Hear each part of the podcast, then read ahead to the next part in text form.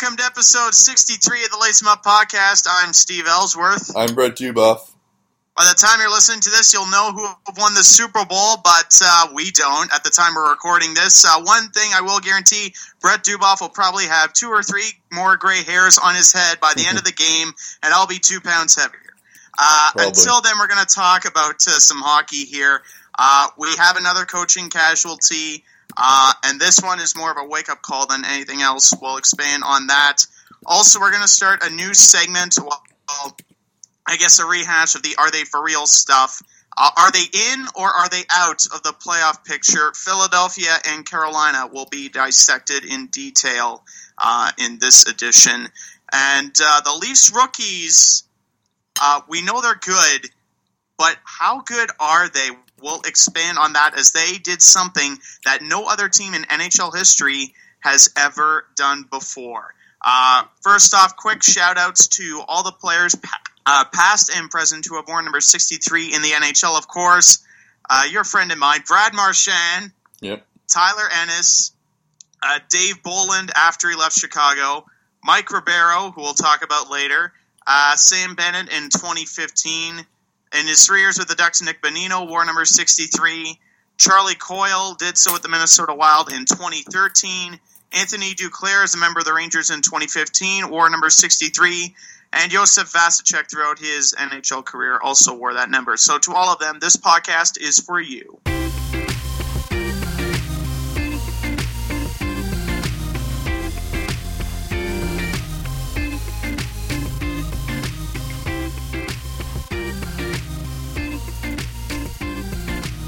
And now, it's time to lace them up. Here's Brett and Steve. All right. Um, so the big news this week that you forgot to tease, I don't think. Um, I don't think you said anything about it. Was that my, uh, my Mike Hitchcock, Mike Hitchcock, Ken Hitchcock. Um, my, I'm I got I got I got Babcock and Hitchcock confused. Um, yeah, Ken Hitchcock uh, got fired by uh, Doug Armstrong, the GM of the St. Louis Blues, and Mike Yeo is the um, is the new coach. Um, they um, it's kind of it's kind of interesting in this case because I don't think it was really Hitchcock's fault. Um, I guess we all knew that he was going to retire at the end of the year, and Yeo was going to be the coach uh, next year. But I guess it's shocking in the sense that um, that it was so sudden like this. But it's not really. It wasn't really Hitchcock's fault that they've been losing a lot um, because it's mostly just because of Carter Hutton and Jake Allen haven't been as good as they should be, um, and that's that's not really the coach's fault. That's like the GM's fault um, for um, and the players' fault too. But um, so uh, hopefully, maybe it will spark something. I think you were um, you were alluding to this all year about how they've lost their identity. They don't really have anything. But, Yep. Um, but yeah, so let's see if it sparks something. Uh, on the first game with Mike Yeo as coach, they beat Toronto five to one. Um, so maybe there is something. Um, and then they lost uh, to Pittsburgh on Saturday, uh, four to one. So maybe there isn't something. Uh, we'll have to see.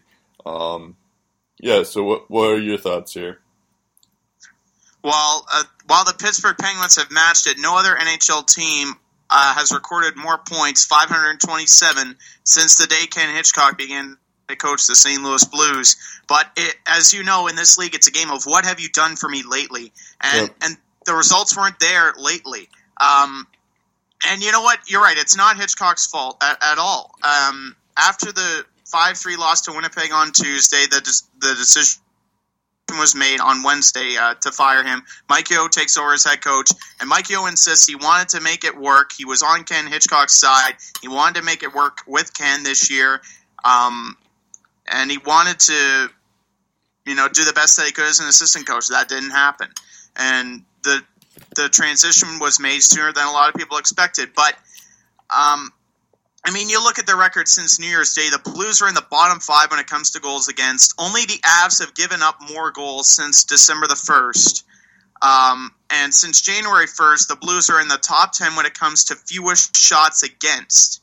And yet, th- their goaltending has just been so inconsistent. A wake up call was needed. And unfortunately, that meant sacrificing a quality NHL coach who's won a Stanley Cup, won Olympic gold as an assistant with Team Canada in 2014, Sochi Olympics. And at this level, he's been a head coach for 20 seasons. I mean, you look at his resume, he's coached his teams to eight division titles. He's only missed the playoffs four times. Yeah. Uh, it, it, it- what's what's even eerie about this is that he got let go four times midway through an NHL campaign. Three of those dismissals have come between January 25th and February 3rd, which uh, you know all conspiracy theorists might jump on that, but uh, I just find it an eerie stat. But I mean, you're top five in all time games coach, top five in all time wins. At, at some point, you got to wonder how much of this has to do with the coach behind the bench. I mean, this is a team Yeah. last year. They made it to the Western Conference Final, two wins shy of the Stanley Cup Finals. But again, the identity. Losing Backes and Brouwer. They lost two of their assistants to other teams in the offseason. They traded Brian Elliott. Other than that, this roster was a lot similar to last year's team. But Yeah. how is it that they're fighting for their playoff lives and that their goaltending's in the bottom 10 instead of the top 10, which they Yeah. were last year? I mean, Doug Armstrong made it perfectly clear uh, in, in uh, this article from the NHL's website. Here's just a snippet of what he said. Quote, obviously, it's a very difficult day for myself. Ken has been paying the price for all of our failures, starting with mine. And he went on to call Hitch arguably his best friend. Uh, he, the article goes on. Yeah. Uh, the article goes on. I went home, uh, had a strong drink, and thought about it. And that's what I love about that guy. He's a hell of a coach. There was no kumbaya Tuesday night. He was angry. He should have been. He's upset at what we at what we're at as a franchise, and then he's upset at the decision that I made. And then he turns his attention to the players, calling them quote unquote independent contractors. And he went on to explain that when there was a 50 50 puck, they would cheat on the offensive side instead of the defensive side. He says, What we have to do is we have to become a team again. We have to take pride in doing things for each other for the betterment of the team. I see when we win how guys react when they don't get what they want. I see when we lose how guys react when they get what they want. It's a losing brand of hockey. We have to regain wanting what is best for the note on the front, not the name on the back. Wake up call if I ever saw one. Yeah, I guess that's true, but I don't know if it will work really. Um, that's an interesting um, tidbit about the independent contractors because that's not normally what independent contractors are. Really, they're just, I guess that is kind of like they're just out for themselves kind of thing. But um, it's not like I'm looking at their cap situation. It's not like the Blues have a lot of like star players other than Tarasenko. Um, but or like they're they're all like um yeah they don't have a lot of one year contracts here. Um, Yeah. but yeah, I guess that's a um, and it also is weird in terms of like their defense. Like you saying that they're not defensive minded yet. They have Peter Angelo, Bouwmeester, Shattenkirk, um, Parayko, you know those guys. So it's not like they're terrible on defense. It's just they're not. Um, I think it's it's not really their defensive fault. It's their goaltending, which I guess is defense in a way. But um, it's like they've re- they got rid of Brian Elliott, fine, whatever. But it's not like Carter Hutton and Jake Allen are the guys to be there.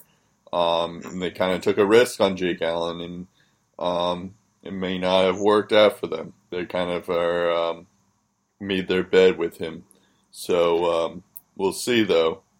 What's What's odd is that they have a top ten power play, but a bottom ten penalty kill since the new year began. Yeah. Um, right now, I, if I'm the players, I'd be concerned about my jobs, and you kind of wonder with the trade deadline clo- closing in Yeah. and Kevin Shattenkirk being a UFA, you know, how much time has he got left there? True, that's a good point. No matter how, how good or how bad he's playing. It should also be noted uh, the goaltending coach, Jim Corsi, was also let go.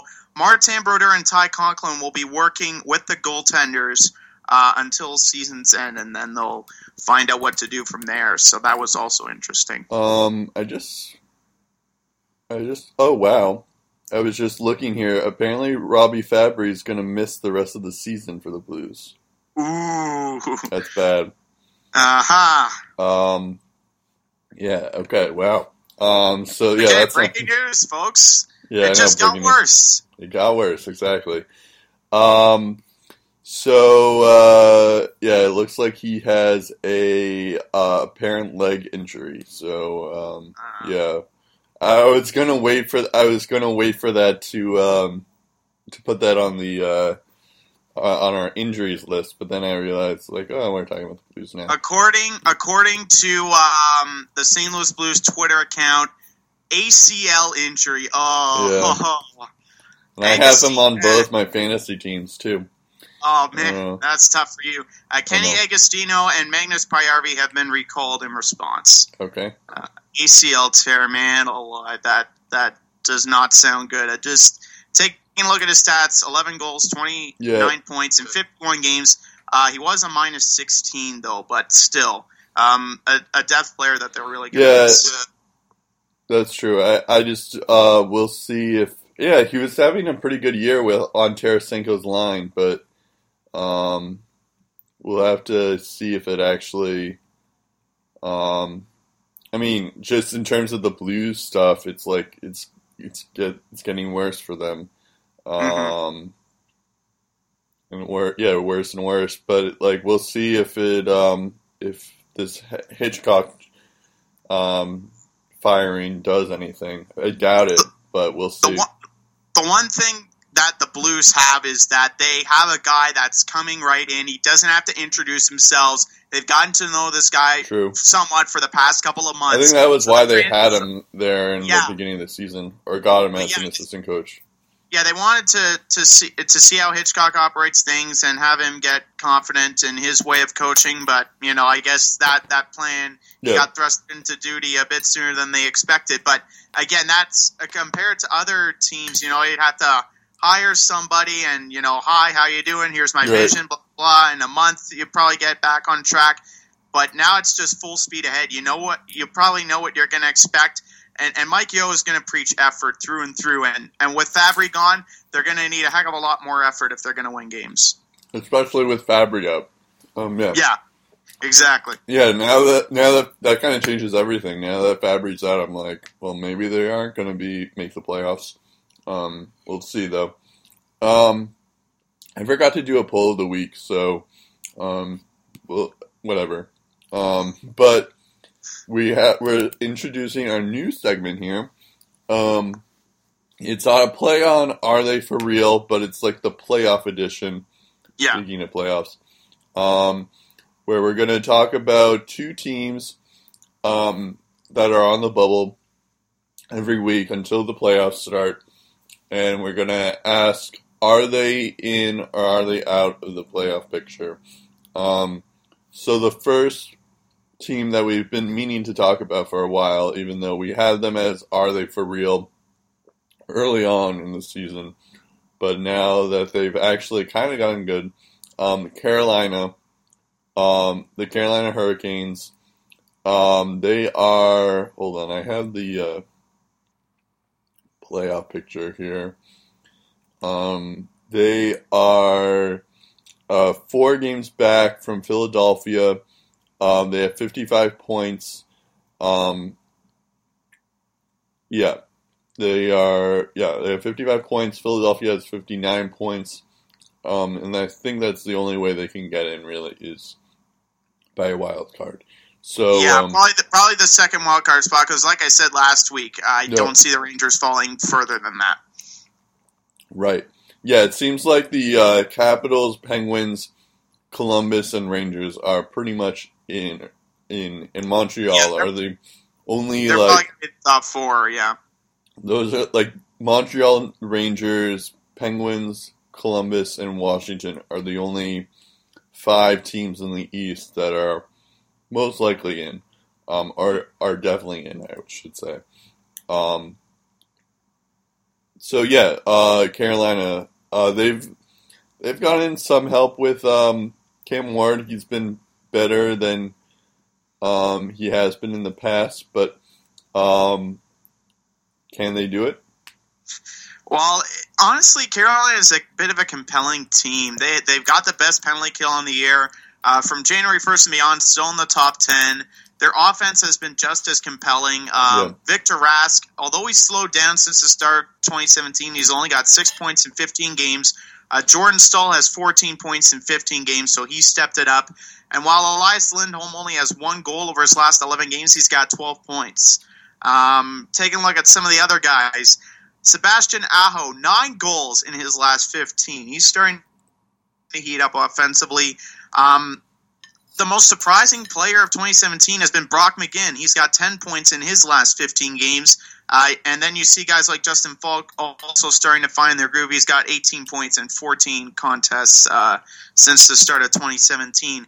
Uh, I don't have them making the playoffs because I don't know um, how long we were going to see the good Cam Ward this year. Right. And as of December 31st, his GAA was We two points. Oh, Yeah, it, it, his GAA as of December 31st was 2.29. Since then, from January 1st and beyond, his GAA is uh, three or over three, I should say. And uh, they might be four points behind a team like Philly for the final wildcard spot, but I, I, I don't see them making the playoffs because they got Washington, Dallas, Toronto, Pittsburgh, Ottawa, and Calgary all on the horizon. Florida and Colorado, uh, if you let them take advantage of you, they're gonna. They got um, they've got uh, some offensive weapons that they can use at their disposal. You know, if if they're scoring. Um, the good news is they have a perfectly timed bye week coming up. That's not this week, but the one after, and they have a five game homestand after that. And at home this year, they're 17 6 and 1. But you look at their March schedule, they have 17 games in 31 days, uh, facing a lot of good teams. They have three back to backs, and they're facing three or four teams during that stretch that are on their tail. They're going to be going up against Tampa, who might be dead last in the Atlantic, but they're still only three points behind them in the standings. They also get two games against the Islanders, two games back to back nights at home against the Red Wings because um, there was that issue with the Icers. They had to reschedule a game with Detroit, so that's why the two home games there on back to back nights. They also have Toronto, they also have Philly, and they also have Florida. And then you add on Rangers, Wild Predators, and Blue Jackets in the month of March as well. I just don't see them with the team they have right now. I, I don't see a team like the Carolina Hurricanes making the playoffs. Yeah, I have to agree with you on this. Um, it's it's kind of tough because of their division. If they were in like the Pacific Division or the Atlantic Division, I think they have a shot. But with being in the Metropolitan Division, I don't think um, they do have a shot. Um, even with um, uh, everything, like even even if they start winning all these games that you just mentioned. So, um, yeah, I don't, I don't think they'll uh, win, but um, it's it's possible, I guess. But uh, It's a good it's a good stepping stone for them. Yeah. Kind of like a season that Buffalo is having. Exactly. They're, they're they're showing strides at least. exactly, I could see them getting in like in a couple years. Yeah, Um, especially with all the prospects, the young Yeah. prospects they had that we we haven't seen yet coming up. Yeah, um, but it's uh, but at the moment, um, they they aren't.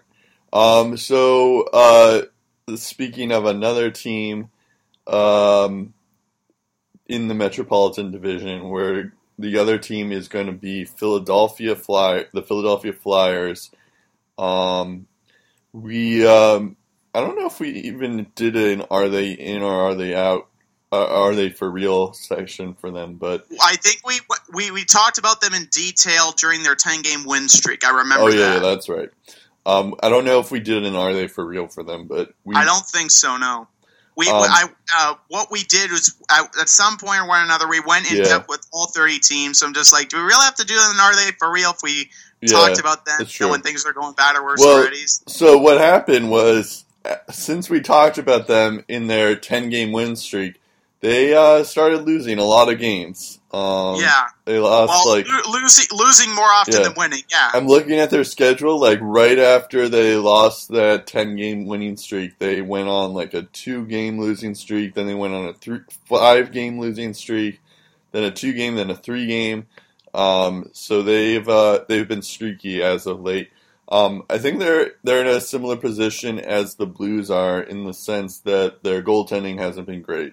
Um, they're definitely skilled in the forward and defensive set.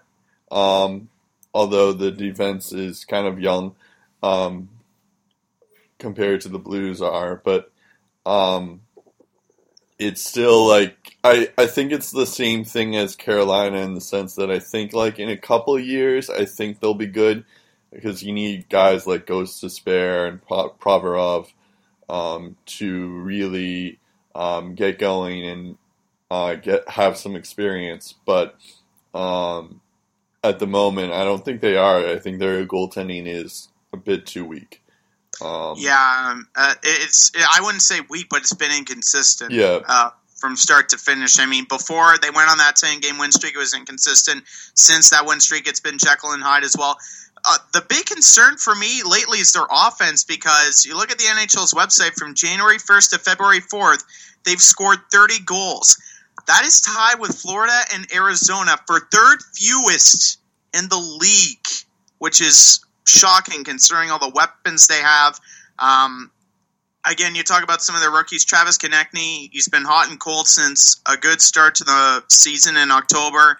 He's been scratched now in two straight games. Um, in the first of those two straight games, that Konecny with scratch Ghost Bear was also scratched. Second time that's happened this year. Uh, as a team, they haven't scored four or more, uh, four or more goals since January 12th against Vancouver. They needed a shootout to win that game as well. Um, and if you look at the NHL's top 50 scores from uh, January 1st to February 4th, you don't see any Philadelphia Flyers on that list, although Schenn is 51st. Um, and speaking of Schenn, him, Voracek, and Drew, they all have 10 or more points uh, in 2017, but they're combined minus 26, which is uh, not good at all. Right. No. and and and you know Wayne Simmonds has been their primary goal scorer, but he's got four goals and seven points in 15 games, so he hasn't been exactly lighting it up. Ghost Bear is a minus 11, only four assists during that stretch, and Mason's goals against average, Steve Mason's goals against average during that stretch, 3.27, 29 goals against in 10 games. Uh, the good news is for Philly, Michael Neuvirth is healthy again, and he's stepped it up since returning from injury. In his last eight starts, he's 4 2 and 1 with a 2.05 GAA and a 928 save percentage. That's that's tremendous and perfectly timed.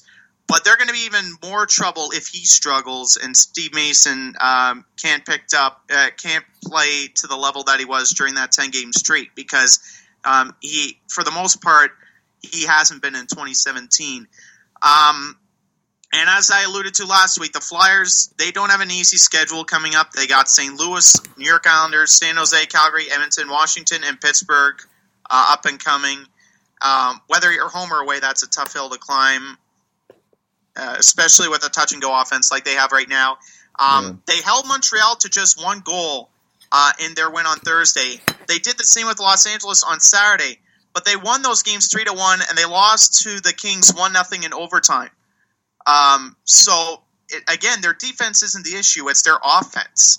Uh, and and when you and when you lose these games and you're losing ground, you're really testing your faith with the wild card teams, which right now consists of Toronto, Florida, Carolina, which we just mentioned, and the Islanders, who have been rolling since uh, Doug has taken over. Um, if you ask me, the Leafs and, and or Bruins, whoever's in the wild card picture, they're going to be right in the mix to the very end. Florida has a roster that can do some damage, especially with the addition of two key players, which we'll talk about later. Um, I think, though, the Flyers are very capable of making the playoffs. But will they? I don't think so. Not this year. The the way that um, things have been going for them lately, I just don't see it happening. Yeah, I don't see it happening, but we'll. I mean, it's it's kind of. Um, again, it's like Carolina. It's like if they weren't in the Metropolitan Division, I think they w- would have a better shot at making it in. Um, at the moment, they do have a wild card spot, Philadelphia, but um, it's really just a matter of if they're going to sustain it or not. Uh, you Yeah. know, Toronto's on their heels, Boston is on their heels, um, and uh, Carolina's on their heels too. So it's um, it's really going to come up to those uh, those teams. Um, And if all of a sudden Tampa gets hot, all of a sudden they're in the picture. Exactly, or in Florida, uh, Detroit. Yeah, that's true too. Um, although I feel like Tampa is kind of done. I didn't. I, I'm just looking at the standings here. They're in last place in their in our division. Yeah, they, Oh, they, they are, but there's again, there's not much separating. There's not much separating Yeah, them from the true. second wild card spot up. Like, and, and if there's a team that can get hot, um, out of all those teams, I think Tampa is capable of, of getting hot at the Yeah, right time. That is true. We should note that uh, they are eight games, uh, eight points behind Ottawa, who's in second place in their division. So yeah, Um, yeah, it's very tight in the Atlantic, but it's not like. But I feel like besides Montreal, it's like all those teams are very shaky and inconsistent. Um, so anything can happen. Um, and I did just mention Boston in there, so it's not like I'm being critical of Ottawa. Yeah. Um, um, okay, rapid fire topics. Um, first topic is the uh, LG. Uh, kind of, it's pretty cool. I don't know if any other league does this, has done this before, but um, the uh, NHL is teaming up with the You Can Play project to create more visibility for LGBTQ um, inclusion in the league. Um, and so they're going to build, they have a list of team ambassadors. I think it's immediately. Um, so it's, it's going to be a web of support. It's going to create, supposedly it's going to create a web of support reaching all 30 team locker rooms. Um, these players are going to basically reach out to any, like, going to be the guys that, let's say, um, you're, you're struggling with being an LGBTQ uh, label, um, you know, you can reach out to any of these ambassadors and talk to them, and they'll be helpful for them, which is great. Um, it's uh, I don't think it's like it's good that the NHL is getting involved in these kind of social issues. I don't think there is any other league that has done this sort of thing even not just for LGBTQ, but like for racial issues or anything like that. So um, it's kind of it's pretty cool. Um, they have a list here um, uh, of uh, of the ambassadors. Um, I mean, it's it's kind of it's, it's uh, the only surprising one was Andrew Shaw became the Montreal Canadiens ambassador. Um, who, if you remember last year's playoffs, he um, got suspended for saying uh, the F, uh, you know, the, uh, yeah, we're not going to repeat it, but a homophobic slur. Yeah, Yeah, yeah. That starts with an F. Um, yeah, um, and it, uh, and he got fined for it. Um, I'm all for people changing. I get that. Um, I don't think it's. I feel like they should. However, I feel like they should have gone a better person um, for being the ambassador. What's interesting is that I, I hear he actually volunteered, Okay. and wh- and when asked about it, he said, "This is me trying to make up for a mistake that I made." So, if if that's the case, that's real maturity from Andrew Shaw. But what he's got to realize is that now he's Yeah. gonna, now everything he says on the ice is going to be magnified even more True. because now now you Yeah. have this label, you have this responsibility. People aren't expecting you to say stuff like that. True. So if this I is guess his so. way of holding himself accountable, then all the power to him. I guess that's true, but I didn't know that he volunteered. But at the same time, it's like I feel like they're like the the NHL would should have known that there's going to be backlash, so they should have made this clear before they announced all this stuff.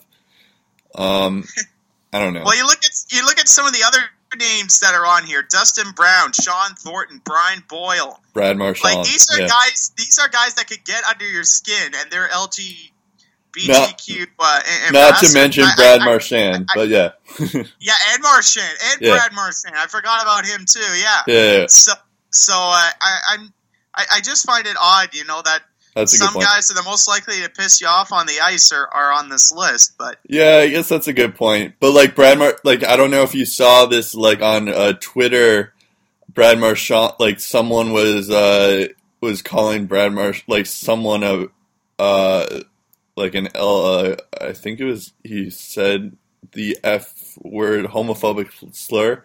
uh, the same Um, one that and then. Brad Marchand just said like you know like he kind of like uh trashed him on Twitter, so it kind of made sense that Brad Marchand is uh is the uh ambassador for the Bruins. But yeah, um I don't know. It's it's like uh it's it's a cool thing that they're doing. But yeah, that is a good point. That like guys like Shawn Thornton, Dustin Brown, Brad Marchand, who are all like Dion Phaneuf, are all guys who get under people's skin, but um um, but not really. But like then again, you guys you have the guys like Braden Holtby, Henrik Sedin.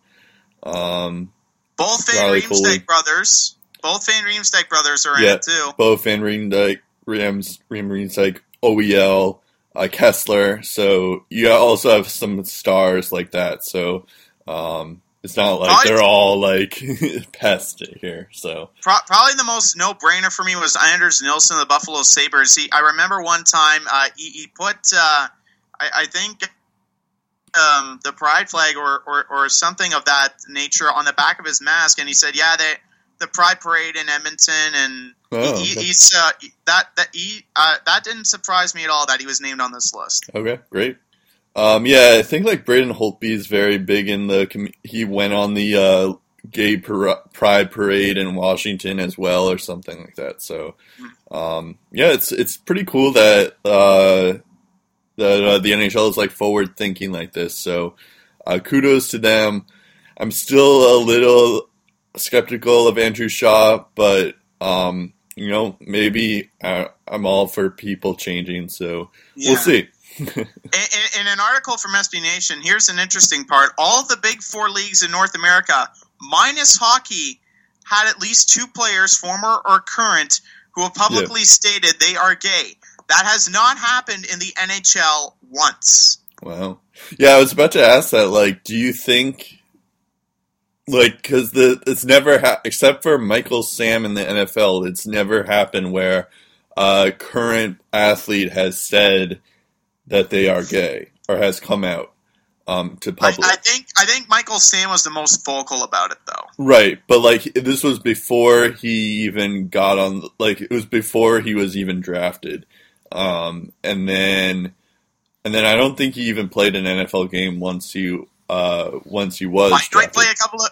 I, I know he played a couple of preseason games, and that Yeah. one time he sacked Johnny Football. But uh, as far as think he- regular season games Yeah. go, no. No, so I don't. It's like it's never. I think I feel like this is going to try to encourage um, LGBTQ hockey players to come out. Um, I would guess. Um, yeah. So we'll see. Um, all right. Uh, this in uh more in more negative news, I guess. Um, well, not more negative news. Um, I guess in the the way to transition is the uh in the opposite end. Here are some negative news. Uh, the Islanders um, and Barclay Center looks like it's not uh, going to be uh, a thing anymore. Uh, I'm not Yeah, sure. It looks it looks Yeah. like a messy divorce if I ever Yeah, saw one. basically. Uh, I I heard from reports that arena representatives can terminate the lease. There's a good chance they'll do that. Following the 2018-2019 NHL season, they Yeah. believe they can make more money without the Islanders as a tenant. That's Yeah. a shot to, to the back right there. Uh, the Isles, as a team, can opt out if they so choose once next year concludes. Yeah, that's it's sad and all. I'm mostly just gonna miss that car there, but um, we'll um, we'll see we though. have that. Uh, we have that at TD Place where the 67s play here. Oh, okay. we, have, we have a car that's standing there for no reason. Yeah, yeah. Um, I just, I just like like when I first saw it, I kind of was like annoyed by it. I was like, "What? Why is that even there?" And now, now I just love the car there. It's like it, it adds something to the to the whole stadium. Uh, but yeah, uh, it is kind of sad. I don't know if the what the Islanders will do. Will they just go back to the Nassau Coliseum? That's kind of kind of I crazy. doubt it. I highly doubt yeah. it. I don't know what they'll do.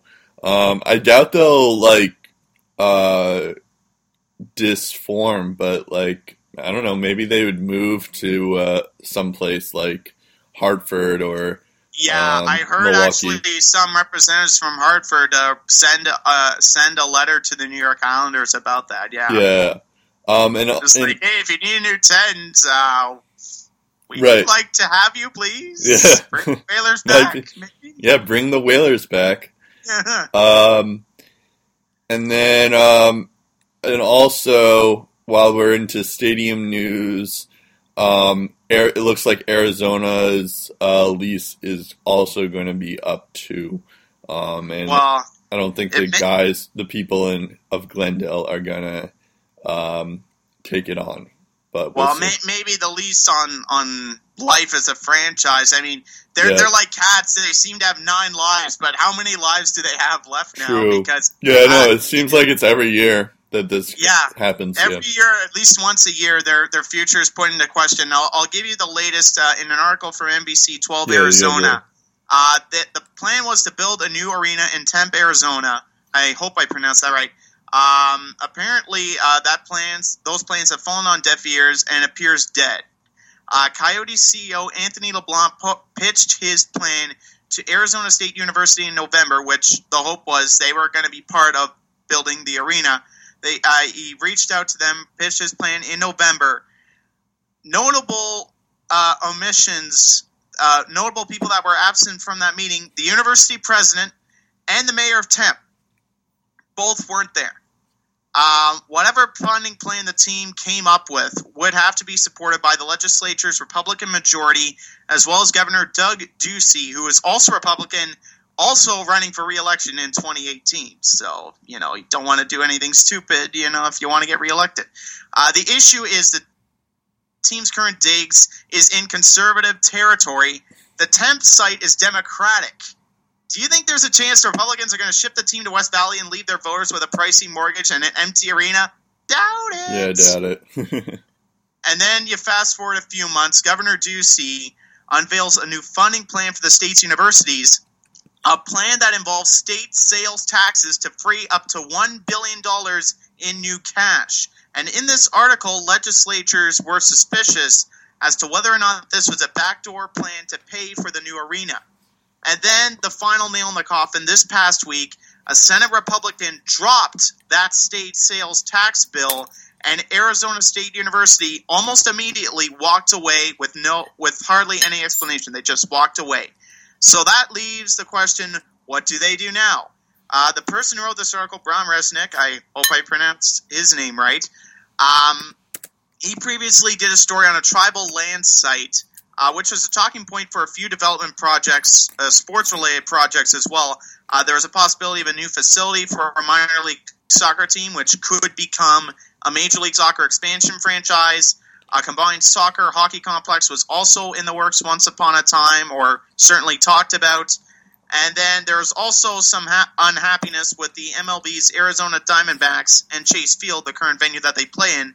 But I highly doubt any quick solution is going to come with that scenario. Uh, if you were to ask me whether or not this team is better off moving to another city, I'd say no. But they are running out of lives. Yeah, it's a, it's a sad situation for Arizona here with um, it because it's like um, I always get this. I get the sense that it's in, it's in not I always get the sense I feel like it's important for the NHL to expand to places in the South, um, especially like places like Arizona and Texas and all that stuff. Um, Especially with a guy like Auston Matthews now playing in the NHL who Right. grew up in Who- Arizona. Yeah, the uh, hockey would be nothing without Arizona because of Auston Matthews, um, who grew up in Arizona. So um, I feel it would, it would be sad if we saw them, the Arizona Coyotes, disband or move. Um, but um, it looks like that might actually happen. I feel like whenever this news comes up, I'm like, oh, they'll this this won't happen. And then you know now that I'm thinking about it, I'm like, well, it might happen. So we'll see. Uh, yeah, like like uh, the the rumors, you know, with with the Yeah. expansion, with Vegas being an expansion team, like the Right. NHL is is showing that hey, we're willing to test other markets, Right. and uh, you gotta wonder. How much patience does Gary Bettman have left for the Arizona Coyotes? Because he's he's given them enough chances to, to sort through it. Um, I don't even know how much intervening he can do in this situation. I don't think he can do much. Yeah, that's a good point. Yeah, I don't think you can really save them now, um, but we'll see. I guess. Um, Yeah, hopefully Gary something Bettman happens. versus versus the government. Uh, yeah, Yeah. I don't care how rich you are. Right, exactly. And it's also like sad too because they're in a rebuilding year mode for a bit now. So it's not like and they they're got gonna. all these prospects coming Yeah. up too. They're going to be so good in a couple of years. I know, but like the fact is, is that they aren't like like if your team is bad, that doesn't do well bode well for your attendance. So Yeah, it's gonna um so they're you know the people won't know how good their team will be um in a couple years. So hopefully they stick by but i don't know. I have i have little faith in that. We'll see. Um oh and other con- uh contract news is uh thomas greiss uh, got a three year with a 3.3 annual average value to the Islanders. Um, I guess that makes sense considering we they uh, waived the Islanders waived uh, Halak a couple weeks ago. Or yeah. He's he's making only a million dollars a year this year, and Yeah. um, he, he could set uh, career high in wins for the second straight year. He's got 15 of them so far. His career Yeah. is 23, which And you all- said last. And also uh, Alain Vigneault got a two year con- contract. Um, I don't. They didn't really show what his annual average value is, but um, we'll just say he got a two year contract extension. So um, yeah. Um, so I guess Yeah, that's just- some good news in terms of contracts. But Yeah, uh, Um, what, we'll what's see. interesting about what's interesting about Vigneault is that since rejoining the NHL ten years ago as a head coach, forty plus wins in eight of those ten years. Uh, in twenty, he got twenty six wins in a lockout shortened 2012-2013 campaign. Um, if he gets forty wins this year, which it looks like he will, be his fourth straight forty win season, and he's also trying to make it to the Stanley Cup playoffs for a ninth straight year. So definitely one of the more successful coaches that the NHL has seen since the lockout in 05. well, okay. Um, So money deserved. Yeah, exactly. Um, I guess this this next topic probably should have been uh, leading the rapid fire, but whatever. Um, we have Mikael Granlund, who has a 12 game point streak, including a hat trick last night. Um, he has 15 points in the streak. I don't know what the record is for the most points, most games by a by a European is, but I'd imagine it's he's pretty close right now. Um, but yeah, he had a hat trick and an assist last night on Saturday. Um, and uh, it looks like he's finally coming into his own. I know, like for a couple of years, like he, you know, he had he was like inconsistent in this sense, but I mean, he, I guess he is still inconsistent. But it looks like he's uh, Bruce Boudreau is known to be that, um, you know, offensive coach there. So I guess it makes sense that their forwards are gonna uh, take advantage of that, and uh, it looks like Mikael Granlund's one of those guys. Um, we'll see if uh, it continues. Uh, but yeah, twelve games, twelve game point streak is pretty good, um, especially with a hat trick last night. So uh, we'll see. What is it with Minnesota Wild and streaks this year? Yeah, that's true. They had that uh, team game, uh, team point streak uh, a couple of weeks um, in December, and Devan Dubnyk had that shutout streak too.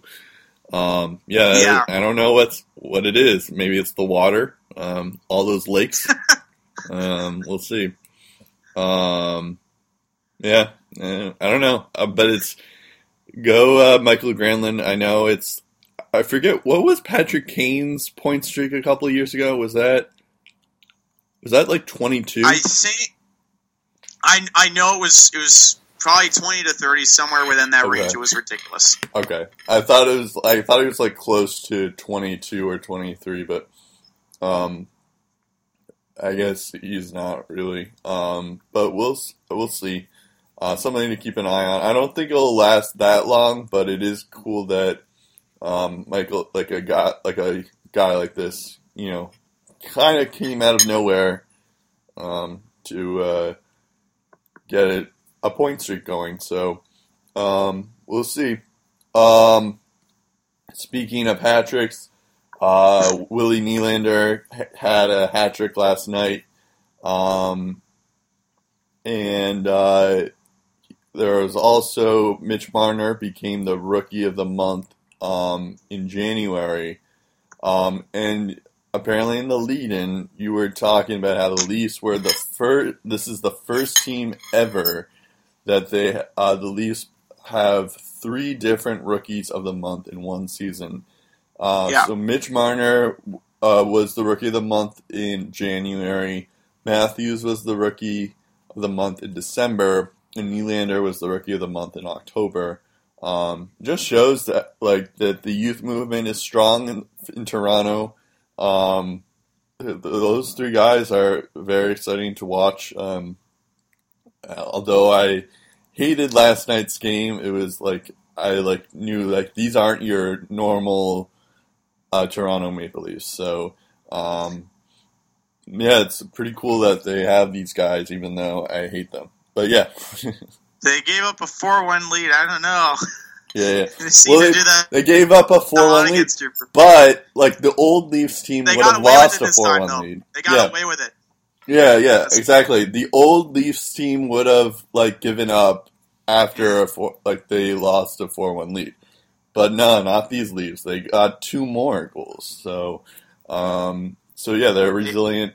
Um, I, I got to give them all credit, uh, even though I was going to say that for the Bruins Sun segment. But Yeah, they're they're they're gonna need uh, they're gonna need all those rookies to be good. They're gonna need Frederik Andersen, who's Yeah. not a rookie but playing like a veteran. They're gonna need him to be good as well because they begin a stretch of 35 games in 69 days. yeah, Uh, and they- begin it against Dallas, and uh, they right, gave yeah, up five they have. goals. They, they gave up five I goals think- in one period. So, I think for like the rest of the year, they play every other day. Um, Yeah. which is absolutely nuts. on average. Yeah. Um. All right. Some injury lists. We just talked about Robby Fabbri at the beginning of the show, but he's out for the year. It looks like he has an ACL. Um, I'll put them in here.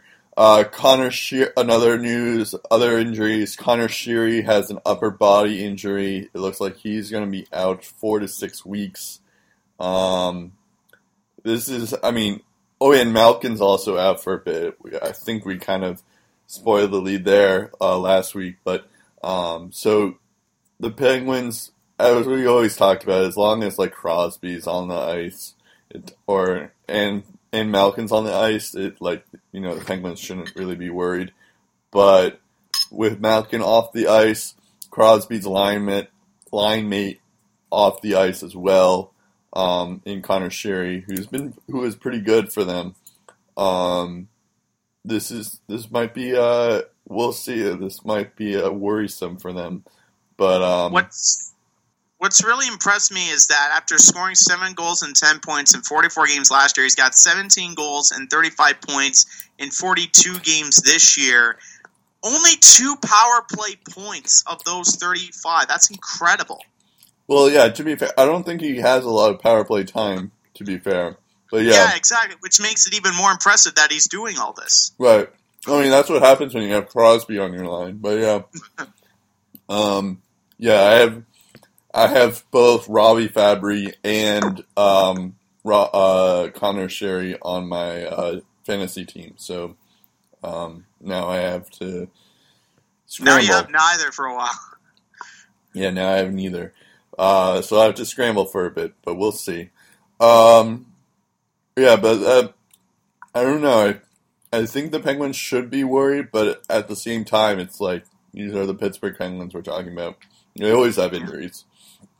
Um, and then uh, Jason Spezza has an upper body injury. We're at the point in our in the season where uh, teams aren't specific about what player's injured. Um, so we know we all we know is that it's an upper body injury. We don't know exactly where. It looked like it. It looked like um, he hit his head a little bit. Uh, it could have been a concussion, but they're saying upper body. So when they say at least a week, Yeah, it kind right. of makes me wonder. They say upper body, but is it a concussion though? Because It's at least a week, you're not saying. You know, it, it, it depends. Like concussions, you know, are a touch and go subject. True. You know, like Well, yeah, but we like- said many times on the show. Right. Well, like concussions can be like can last a week or they can last like forever. Longer So- than that. right. Yeah, exactly. So we don't Uh, know in- exactly in, any, in, in any event, uh, you're losing 15 power points and 31 overall Mm-hmm. points in Jason Spezza, and uh, a team that's been dealing with injuries all year and trying to fight to make the playoffs. This doesn't help their cause. No. Um. In uh in good news though, uh, Jonathan Huberdeau made his return and uh, Aleksander Barkov made his return in the same game. Uh, Huberdeau got a goal in his return, and Barkov assisted on that goal, so that was pretty cool. Um, I mean, the Panthers are might be in. They're I think they're like two games back from Boston, or uh, at the moment. Um, they might be actually no. I think they're two games back from uh, Toronto. Um, oh no, they're one game back from Toronto. Um, sorry about all that. uh, uh, but uh, so now that they have Huberdeau and Barkov, which will which will certainly help them. So, um, so that's good key return for them. Um, Thomas also uh, Tomas Hertl and Max Domi are off the IR. Uh, they didn't score any points when they returned, but they are back. So um, there's that. Um, Mike Ribeiro um, and Tom Gilbert were waived by their respective teams. Um, Mike Ribeiro is uh, was from Nashville. Um, Steve, I feel like I'm just talking. Steve, No, you no, no. I'm, I'm, I'm, I'm here. I'm here. Um, I was just uh, like talking just for about a minute. Yeah, I was I was just taking a look at um, um, Mike Ribeiro's stats. Eleven Okay. straight double-digit goal seasons, and over his last 127 NHL games, he's got 11 goals. And uh, since he's being placed on waivers, he's requested a trade out of Nashville. So it looks like his Yeah. time is uh, even more limited in Nashville than it already was.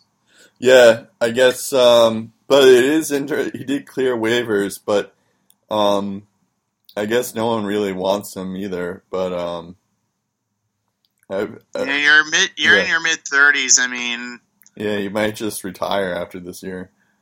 Yeah. Um, let's see. Uh, Tom Gilbert, same kind of thing. He um, no one really wanted him.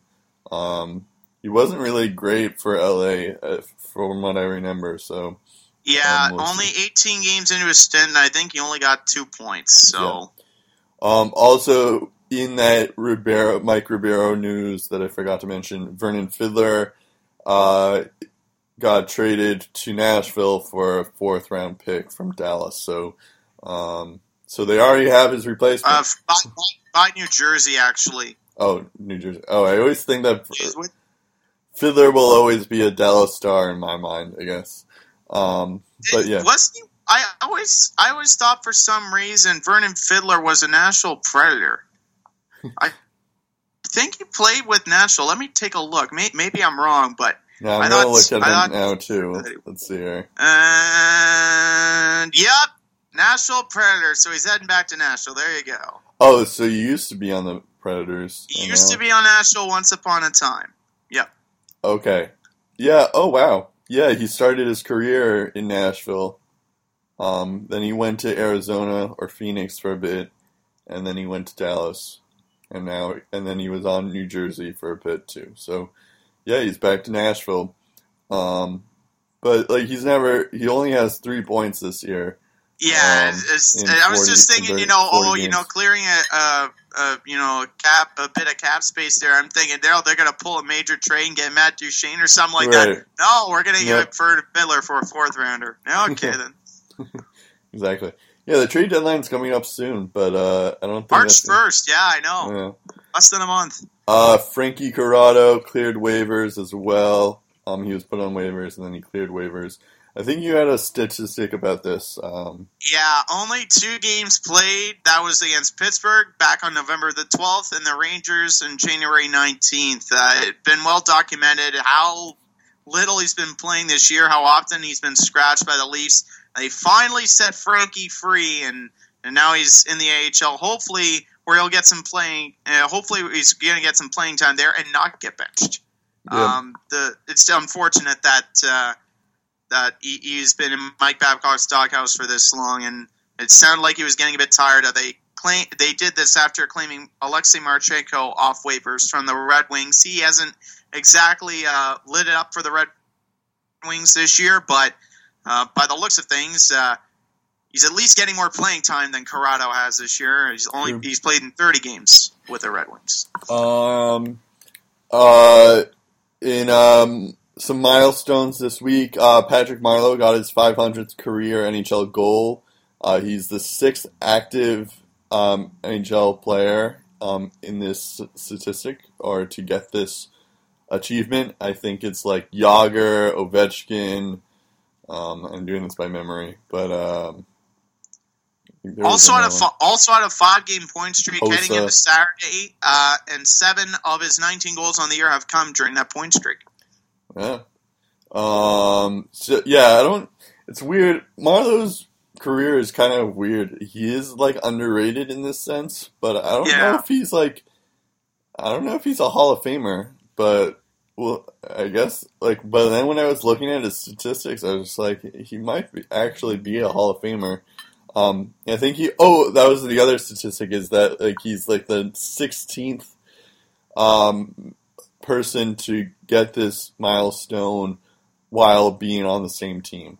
Um, Mhm. So it's a cool achievement. Um, we'll see uh, what happens though. I, th- I think at the Um, very least he's gonna have his number retired by the franchise because Yeah. he, he's been the cornerstone of that team. True. uh, yeah, he's like their he's like their guy. Um, Yeah. He's like symbolizes the Sharks hockey. But yeah, um, we'll see.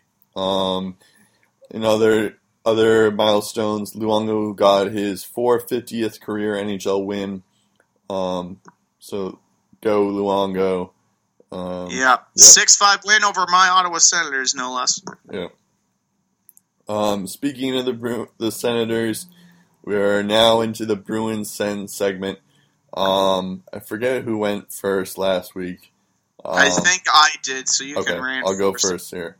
Uh, so, uh, yeah, the uh, the Bruins had an up and down uh, week. Um, we uh, beat the Tampa Bay Lightning four to three. Um, Marchand um, uh, kind of uh, made a, another controversial play. Surprise, surprise uh, where he slew foot someone. He didn't get called for it. Um, he didn't even get looked, get a hearing for Yeah, it. Yeah, he didn't either. even get fined for this one. Yeah, he didn't even get fined for anything. Um, as a Bruins fan, I don't really care, but I can see why every other fan base would be angry about this. Um, it's the same point as we made last week. It's like, yeah, if, like Marchand is by far our best skater um, and scorer, um, and you th- like to think that he grew past this, but um, it's like it's just like tough to be like, um, you know, you just you just can't do that in your play anymore, or no, Yeah, you know, it's like it's uh, you're not like a goon. You're it's a he's a scorer. We need you to be on the ice. You can't. I almost wonder if it's things. it's like a muscle reflex thing. I don't know if it's something Yeah. like what Draymond Green does, just for whatever reason, he just has the urge to kick somebody. yeah, It just happens, just automatically, or or Grayson Allen Yeah. of Duke, just out of the blue, he trips somebody. He Doesn't looks like he means to do it, but it just happens. yeah. I know he has 55 points. I think he has a point streak going on too as well. Yeah, Um, he's got he's got uh, five. He's got ten points in a five game stretch, Yeah, including three two goal performances, fifty five points in Yeah. fifty five games. Like he's an all star.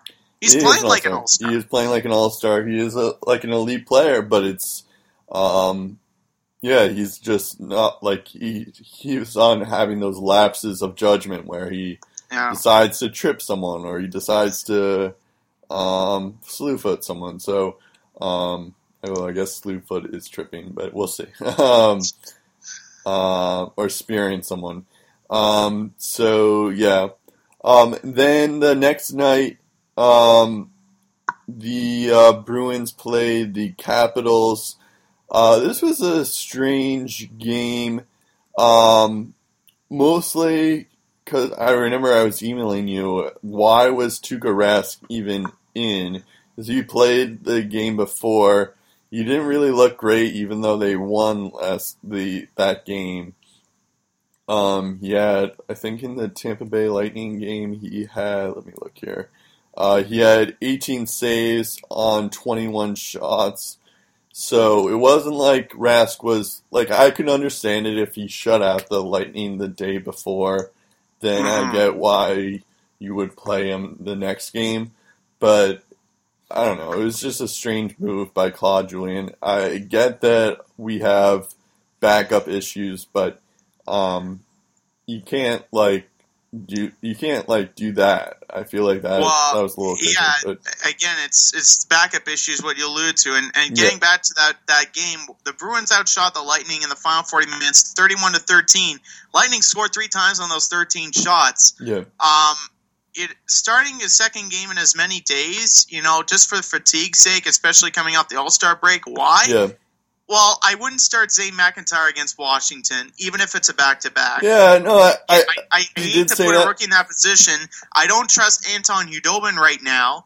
Uh, so Yeah. Rask is the obvious choice. And I get. and oh, uh, would would I start either McIntyre or Hudobin against the struggling Bolt squad? Yes, I take my chances with that. I get that. Yeah, I guess that's true. I guess you would have just started them on I think the Tampa Bay. game would have been more realistic to start either McIntyre or That's true. I could see that. I just don't.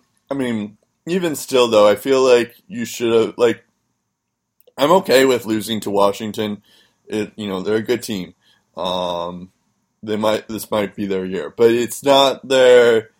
Um, I don't think it's one of those like like even still. I don't think like he was. He didn't even play well in Tampa Bay to earn that next day start. So.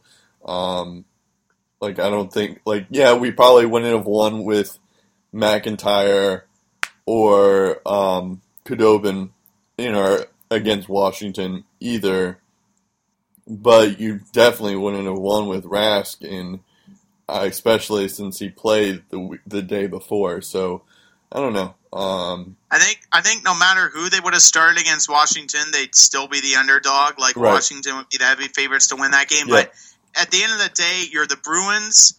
All these Mm-hmm. teams have games in hand on you. Every game matters. Every win matters. And you need to give your team the best chance to win. Tuukka Rask gives them the best chance to win. Yeah, true, true. Um, also, on that note, Brett Connolly, former Bruin, uh, scored a goal in that game. So, Yeah. um, but yeah, speaking of every game mattering, um, last night, uh, as we alluded to, uh, Toronto, Toronto was uh, up four to one. Uh, you've heard this before, Steve, right? Um, yeah. uh, I'm sure Leafs fans would like to forget it. Yeah, exactly. I'm not a Leafs so. Um, and it was, I think I, I don't know if I've told the story, but on that night, I remember I was watching with a friend of mine, and once Yeah. it turned four to one, I like, I like, I, I couldn't watch anymore because I was just like, all right, I guess we're done. We we stink, and so I was just like, I took a walk home. Um, I was just like, contemplating like what are the Bruins going to do? I guess this is the end of our um, our run here, and then and then like I go home because I I had some work to do anyways, so I couldn't like um, I was just like, all right, might as well just get going on work. And then I look at this on my phone and see that it was like four two, and then I was like, oh, maybe they're making a comeback. And then I like turned it on when it was four three, and then I just watched the rest of the game. So it was the best night of my life. But I, I remember, I just remember one of my Facebook Yeah. buddies works at the same radio station as I does, and I think I can't remember if he was evening, he was doing the evening news or overnight news at that point, uh, and he's just watching the game, and he's and I'm just thinking, well, I just remember writing on Facebook, well, I guess, uh, I guess, I guess the Leafs are have become that team where you can't mess around with them. It looks looks Yeah. like they're moving on, and really impressed. And then when it's four four, the guy, uh, my Facebook buddy, who's a Habs fan, tw- uh, writes in all caps. yeah, I take a look at the score. It's four four. I'm just like, Yeah. okay, never mind then. yeah. Uh, so, anyways, back to this game. Everyone's hearts got broken Yeah. So Anyways, back to this game. Uh, f- it was four to one, um, and then it was four to two. Then it was four three. yeah, Then it was four four, um, and then it was five four Toronto. Um, Yeah. And then and then the uh, Bruins went and tied it with Patrice Bergeron, no less, the hero of that game. Um, but uh, then it turns out, and then in like the last minute, uh, James Van Riemsdyk uh, scored the goal. Uh, so the Bruins didn't even get a point out of it. Uh, but um, so it was a good effort by them. Uh, I am frustrated. I think there is something going on with Rask. Um, I'm not sure what. There was like a, rumors that he was injured after the apparently Capitals game. he said at the Yeah, okay. yeah. During the Capitals game, he was injured, um, but like it looked like he started, and then he gave up three unanswered pretty quickly in the second period. Um, yeah, minute forty six, I think. yeah, Yeah. something like that. Um, no, no, I, I'm actually looking at the box scores now. It looks like it was, um, it was in like the 10 minute mark, um, and then he's like they scored three straight after that. Um, uh, so um, yeah, I think there is something going on with Tuukka Rask. Um, I think but I'm not sure what yet. It looks like he's injured, but we're not sure exactly um, what. I'm sure we'll find out sooner or later that it's like a upper body injury where he has like 20 cracked ribs or something like that. But um, Well, I I heard see. after the, the Washington game when he made his save that Yeah. he he out stretched out to make a save. It, it looked it looked like he might have pulled something, and he said after the game, "I just popped my groin a bit. It's nothing major though." yeah, but I mean, So- I don't know when you give up like three straight unanswered point goals like that. I don't know um, if he's uh, um, if that's like I don't know if it's uh, nothing really, but we'll see. Um, it looks like. Oh, sorry. What were you going to? What, what kind Of, what kind of intro what kind of just threw me off about the Bruins is just how on some occasions they're just so busy watching what the guy with the puck was doing Yeah. instead of watching the open man. Like on the five four goal, I see three or four Bruins puck watching Yep. and uh, they're watching what Zach Hyman's going to do, Yep. and Connor Brown just finds himself wide open, just make a pass through a couple of guys, and then bang, unguarded back in the net. Nothing Zane McIntyre can do about it. Yeah. So it's just defensive blunders that really cost them. This was a Leafs team that in three straight games gave up five goals or more. Yeah. this was true. very winnable. It was very winnable. Yeah, but we just couldn't get it. Yeah, we even we even got the first goal. David Pastrnak got two goals, which was great to see. Um, and Chara got three yeah. assists too. Chara got three assists. Yeah, it's uh, but it's um, it's still not you know, it's one of those things. I, I do have to give kudos to Zane McIntyre though. Although he did give up two goals, he did kind of keep them in um, the game. So Uh, I have to give him kudos for that. But um, yeah, I don't know. It's it's not looking good. I think I've already said my stuff on this, but um, it's not looking good for them. Um, it looks like the Bruins have two games this week. Uh, they play the Sharks, which is kind of good, I guess. We have a lot of rest. Uh, they play the Sharks on Thursday, and then we play the uh, the Canucks on a Saturday. So um, I don't know if we'll beat the Sharks, but we could. We should definitely beat. Oh, and we play the Habs on Sunday. Um, Yeah. Yeah, of those three games, it's going to be tough. Uh, of those three games, the Vancouver is the only game that only team that we probably should win. Um, but yeah, these this is the point where every game matters, um, especially when we're five games back in hand of a lot of these teams that we're chasing. So, um, but uh, I don't know. I I don't really look. Uh, I'm not really confident about this Bruins team. So. Um, but I have said that before. I think they need to take advantage of those days off, though. yeah, exactly.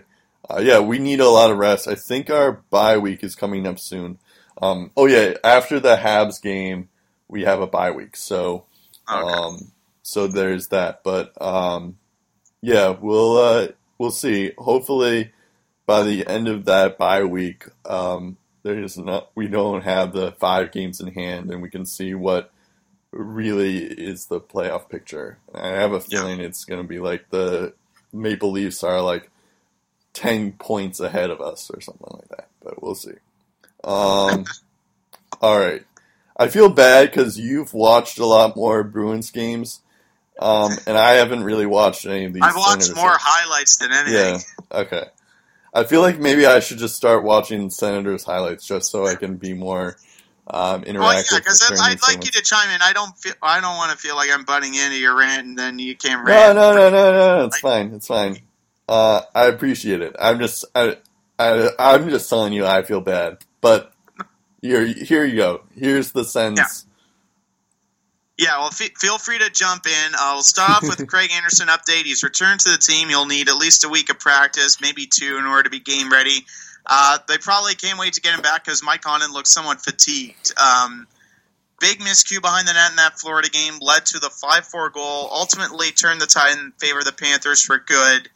Um, the team didn't help his cause either. On at least two occasions, the Sens scored, then Florida responds less than a minute later.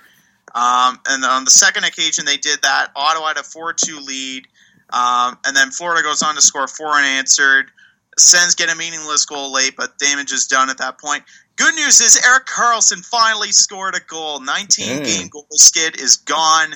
Um, the Sens outshot the opposition 17 to 8 in the final frame, uh, but they didn't execute as often, and they went 0 for 4 at the extra man. Factor in those two things equals a loss. Uh, Tampa Bay game, they get down early, they battle back, they win 5 2. Uh, Ryan Dzingel in the Florida game, he got two goals. In the Tampa Bay game, Mark Stone's turn to shine, he gets two goals. Um, that was really a, the offensive boost that the Sens needed. Um, Guy Boucher, also a storybook note, uh, returned to Tampa for the first time since he was fired by Tampa in 2013. Uh, so nice to get a win there against his former club. Uh, the Sens team play was also better. Condon responded. Uh, they went two for five with the extra skater. Only five giveaways all game against a team like Tampa Bay that can burn you if you give them enough opportunities. Uh, to only have five giveaways in that game is really impressive. Um, against Buffalo, I mean, that was a that was a trap game. That was a winnable situation. I don't care if Lehner hasn't lost in regulation against odd one five starts. I don't care if Buffalo's 5 0 1 in their last six home games. This was a winnable game. This is a team you got to beat. Yeah. And, you know, when the Sens get shut up 4 nothing, give credit to Buffalo. They made some great plays. Ottawa failed to get that timely goal. And, and credit to Robin Lehner. He was great in that game. He stopped 37 shots, he made a lot of great saves. But if you get a few timely goals like the Leafs were able to do again, like the Leafs were able to get against Boston, you have a good shot at winning this game. The Sens didn't get enough of that, and more importantly, they didn't get much traffic in front of Robin Lehner. Well, That- that thirty-seven shots is a lot of shots, but yeah, Yeah. that's true. But a guy like Lehner at his size, Yeah, he'll stop anything that comes his way. If he can see it clearly, he's going to stop it. I'm just saying, like be if, like, you get, if you if you get in his grill, yeah, if you get in his grill and you rattle him, yeah. you can see I'm just, how easily rattled Robin Lehner can I'm get. just saying, like it's not like they didn't try. Thirty-seven shots is more Oh, no. than Guy Boucher oh. says team played fantastic in the second period. I'm not taking, I'm not trying to take away any credit, but at, at the same time, you just hate to lose games like Right, these right. because you, no. I you understand know, that. Yeah, Um, only eight points separate Ottawa from second in the Atlantic. We alluded to this earlier, which is where they are now. To the very bottom of the Atlantic, Tampa resides with Buffalo in that category. Um, and, and Ottawa's got a tough schedule ahead. They get a hungry St. Louis team that's surely going to be motivated to play better hockey. Then they host Dallas, always dangerous offensively, regardless of how bad their defensive is. Uh, defensive play is. Uh, they can burn you with offense if you let them. And then Saturday they host the New York Islanders. They play pretty well since Doug Weight took over behind the bench. Uh, they need another big week, and if they don't, I can bet you that someone in the East will have one. Um, the deadline also coming up shortly. All the games matter a little bit more, like we said.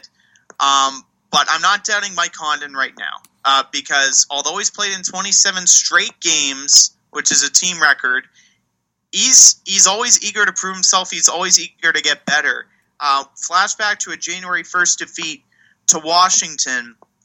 Before their bye week, he said uh, in an Ottawa Sun article, "quote I'm going to return to Ottawa and I'm going to practice. I finished before the break not that well, and for me personally, I can't go sit on a beach somewhere and be content with this. I'm going back to Ottawa and get on the ice and do some work." End quote. The fire this guy plays with, it's not well documented. He doesn't show that passion, but reading that article really impressed me and, and, and really just shows what kind of a guy Mike Condon is. He's done all that he can while Craig Anderson is away, and um, uh, hopefully the team rewards him uh, with some good play in front of him. The good news is with Ottawa, in each of their three games this week, they outshot their opponent. Um, last last year, more often than not, they were they were the ones getting outshot by massive amounts. So um, the fact that they're they're playing a better team hockey, they're limiting um, the other team's chances. I'm impressed with that. But uh, again, against these offensive uh, juggernauts, they they really need to pick up the pace again. yeah, um, yeah. I think the Bruins are in the same position as the um, the Senators are.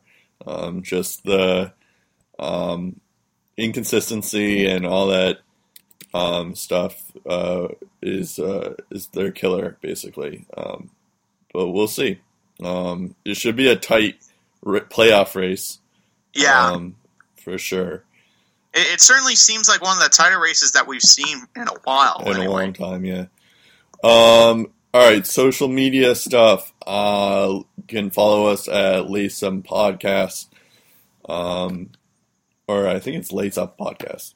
Um, the uh, Facebook is our Facebook is Lace 'em Up. Um, our uh, you can email us at laceupbag at gmail.com. Oh, it's Lace 'em Podcast is our Twitter. Um, and uh, you can follow us on SoundCloud at Lace uh, Lace 'em Up. Just look it up um, and uh, subscribe there. You'll get notified of um, of when there's a new episode, and um, or you can uh, subscribe to us on iTunes. Just look up Lace Them Up and subscribe to us there. Uh, leave us a good rating um, and all that stuff. Um, go Pats! Or I mean, I assume by this time this is you hear this, uh, you'll know the score, but we don't. So I'm gonna say go Pats. Um, but um, even though I have a feeling everyone else is rooting for the Falcons, um, but that's okay. Um, I'm Brett Dubuff. I'm Steve Ellsworth. We'll talk to you two pounds heavier in episode 64 of the Lace 'em Up podcast. All right.